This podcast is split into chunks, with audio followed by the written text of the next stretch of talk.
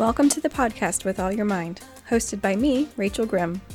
We're here to help understand the Bible with cultural and historical context, linguistic info, and other cool stuff. Enjoy.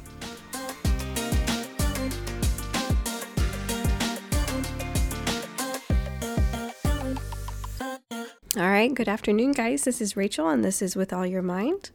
And we're back again for another mini episode um, that aren't so many. They're shorter. You know, I said that they would just end up being shorter. They're they're running just about 10 minutes, so I'm happy with that. I just wanted to make something a little bit shorter, easier to listen to. You don't have to set apart a, a chunk of time to do it.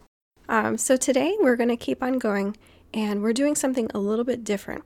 Every episode before this one had a theme to it, and I don't know if you noticed the theme or if I talked about it a whole lot. I don't remember. Every uh, episode before this was about a name or title. And this one is not going to be about a name or a title, but it's one of those basic words that I thought, you know what, if we're doing basic terminology and going into the background of it and really digging through, this is one that we should do too. So, this one is gospel. And we're going to talk about where does that word gospel come from? What language is that? And then get into the nitty gritty of the Greek and Hebrew and find some interesting connotations that the word in Greek and Hebrew had, which add a whole lot of flavor. Um, it doesn't change the meaning of the word, but it does definitely adds more depth to it, more information, and it's pretty cool. All right, so let's dig in.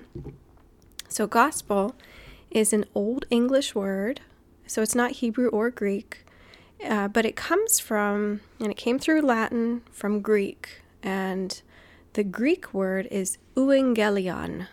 Euangelion. You might be able to figure out what that word is evangelical, evangelistic. Um, I think those are the two big words that we use in English.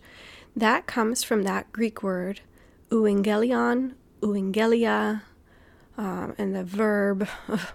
I forget how to pronounce the the Greek verb. It's a, it's a long one. It has that same root on it.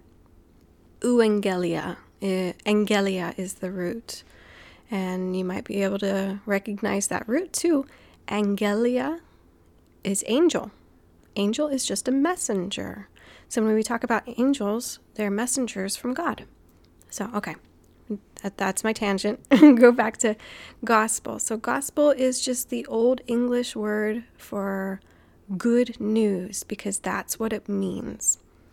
And so, euangelia in Greek means good news, and the word baser in Hebrew means good news. Now, there was definitely a huge um, implication, connotation, association with these words, Baser and Euangelia, that it was good news specifically.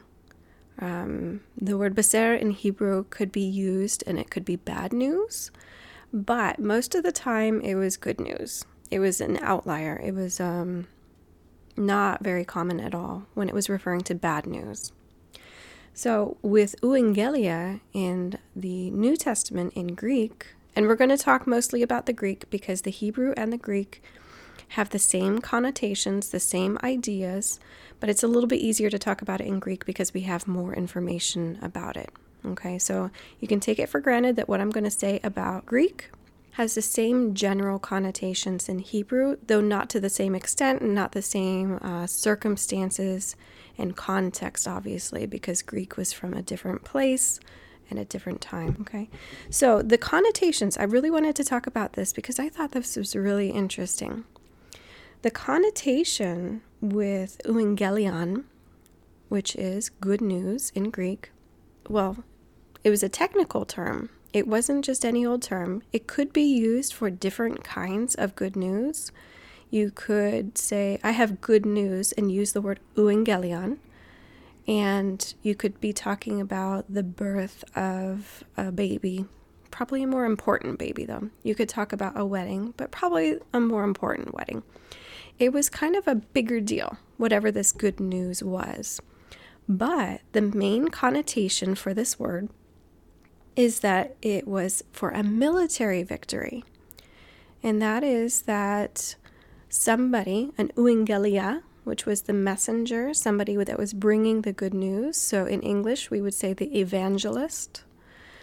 The evangelist would come, and if he had news of military victory, there was a certain procedure and certain style that he would have and certain words that he would, he would use to announce a military victory.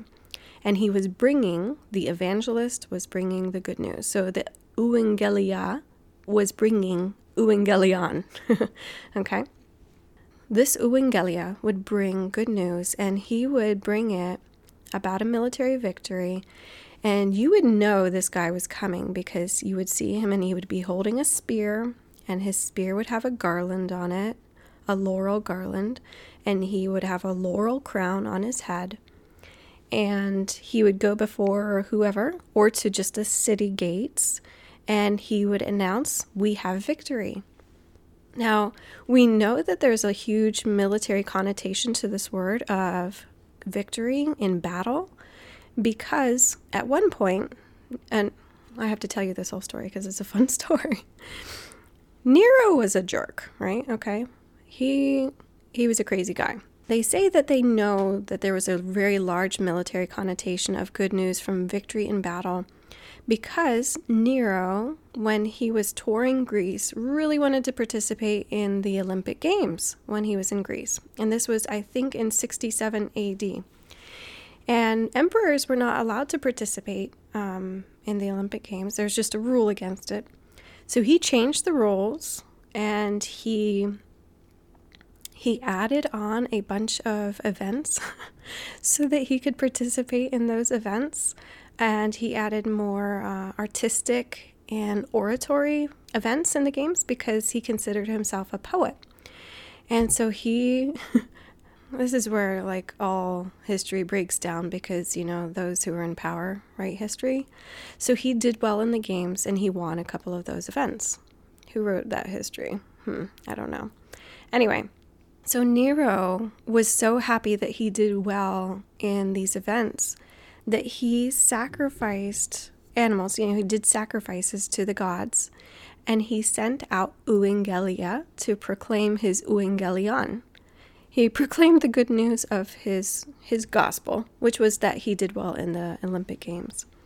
And people were confused and assumed that it meant that he had won a war that they had at the same time.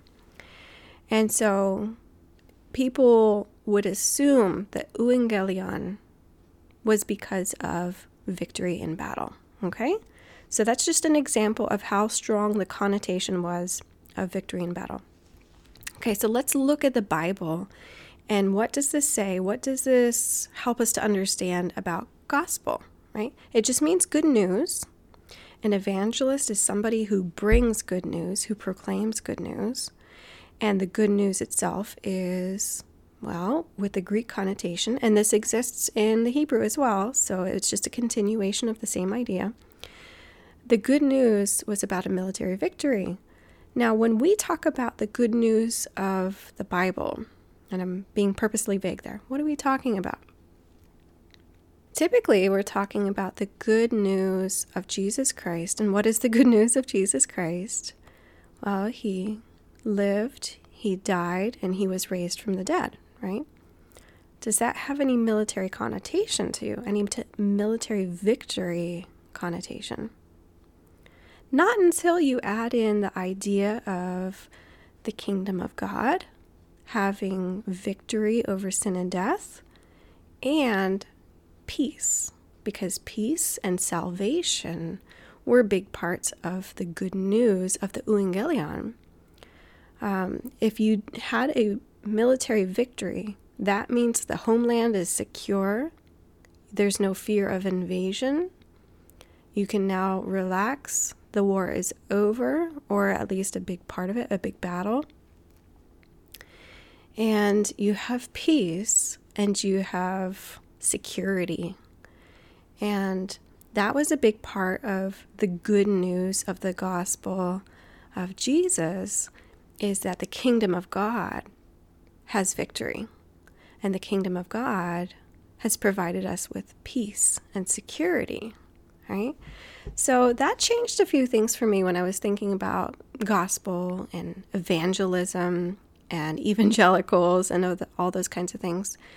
When I think about evangelism, I get a little uptight because I haven't always had great experiences watching or being a part of evangelism. But for the basic word, with the basic meaning of gospel, good news, evangelism, even the the evangelist, right? What we can bring that back to, if you have some baggage with it too, is that it's not about people getting really hyped up to tell you about their life and how their life is different and better because of Jesus. It's not about people being manipulative or people just trying to um, pump up numbers about who got saved this week. That has nothing to do with evangelism, okay? So if people come up to you and try to evangelize that way, that's not evangelism. Evangelism, according to the Bible and according to what the word really means and the major connotations of it, it means proclaiming that God has had victory, His kingdom won.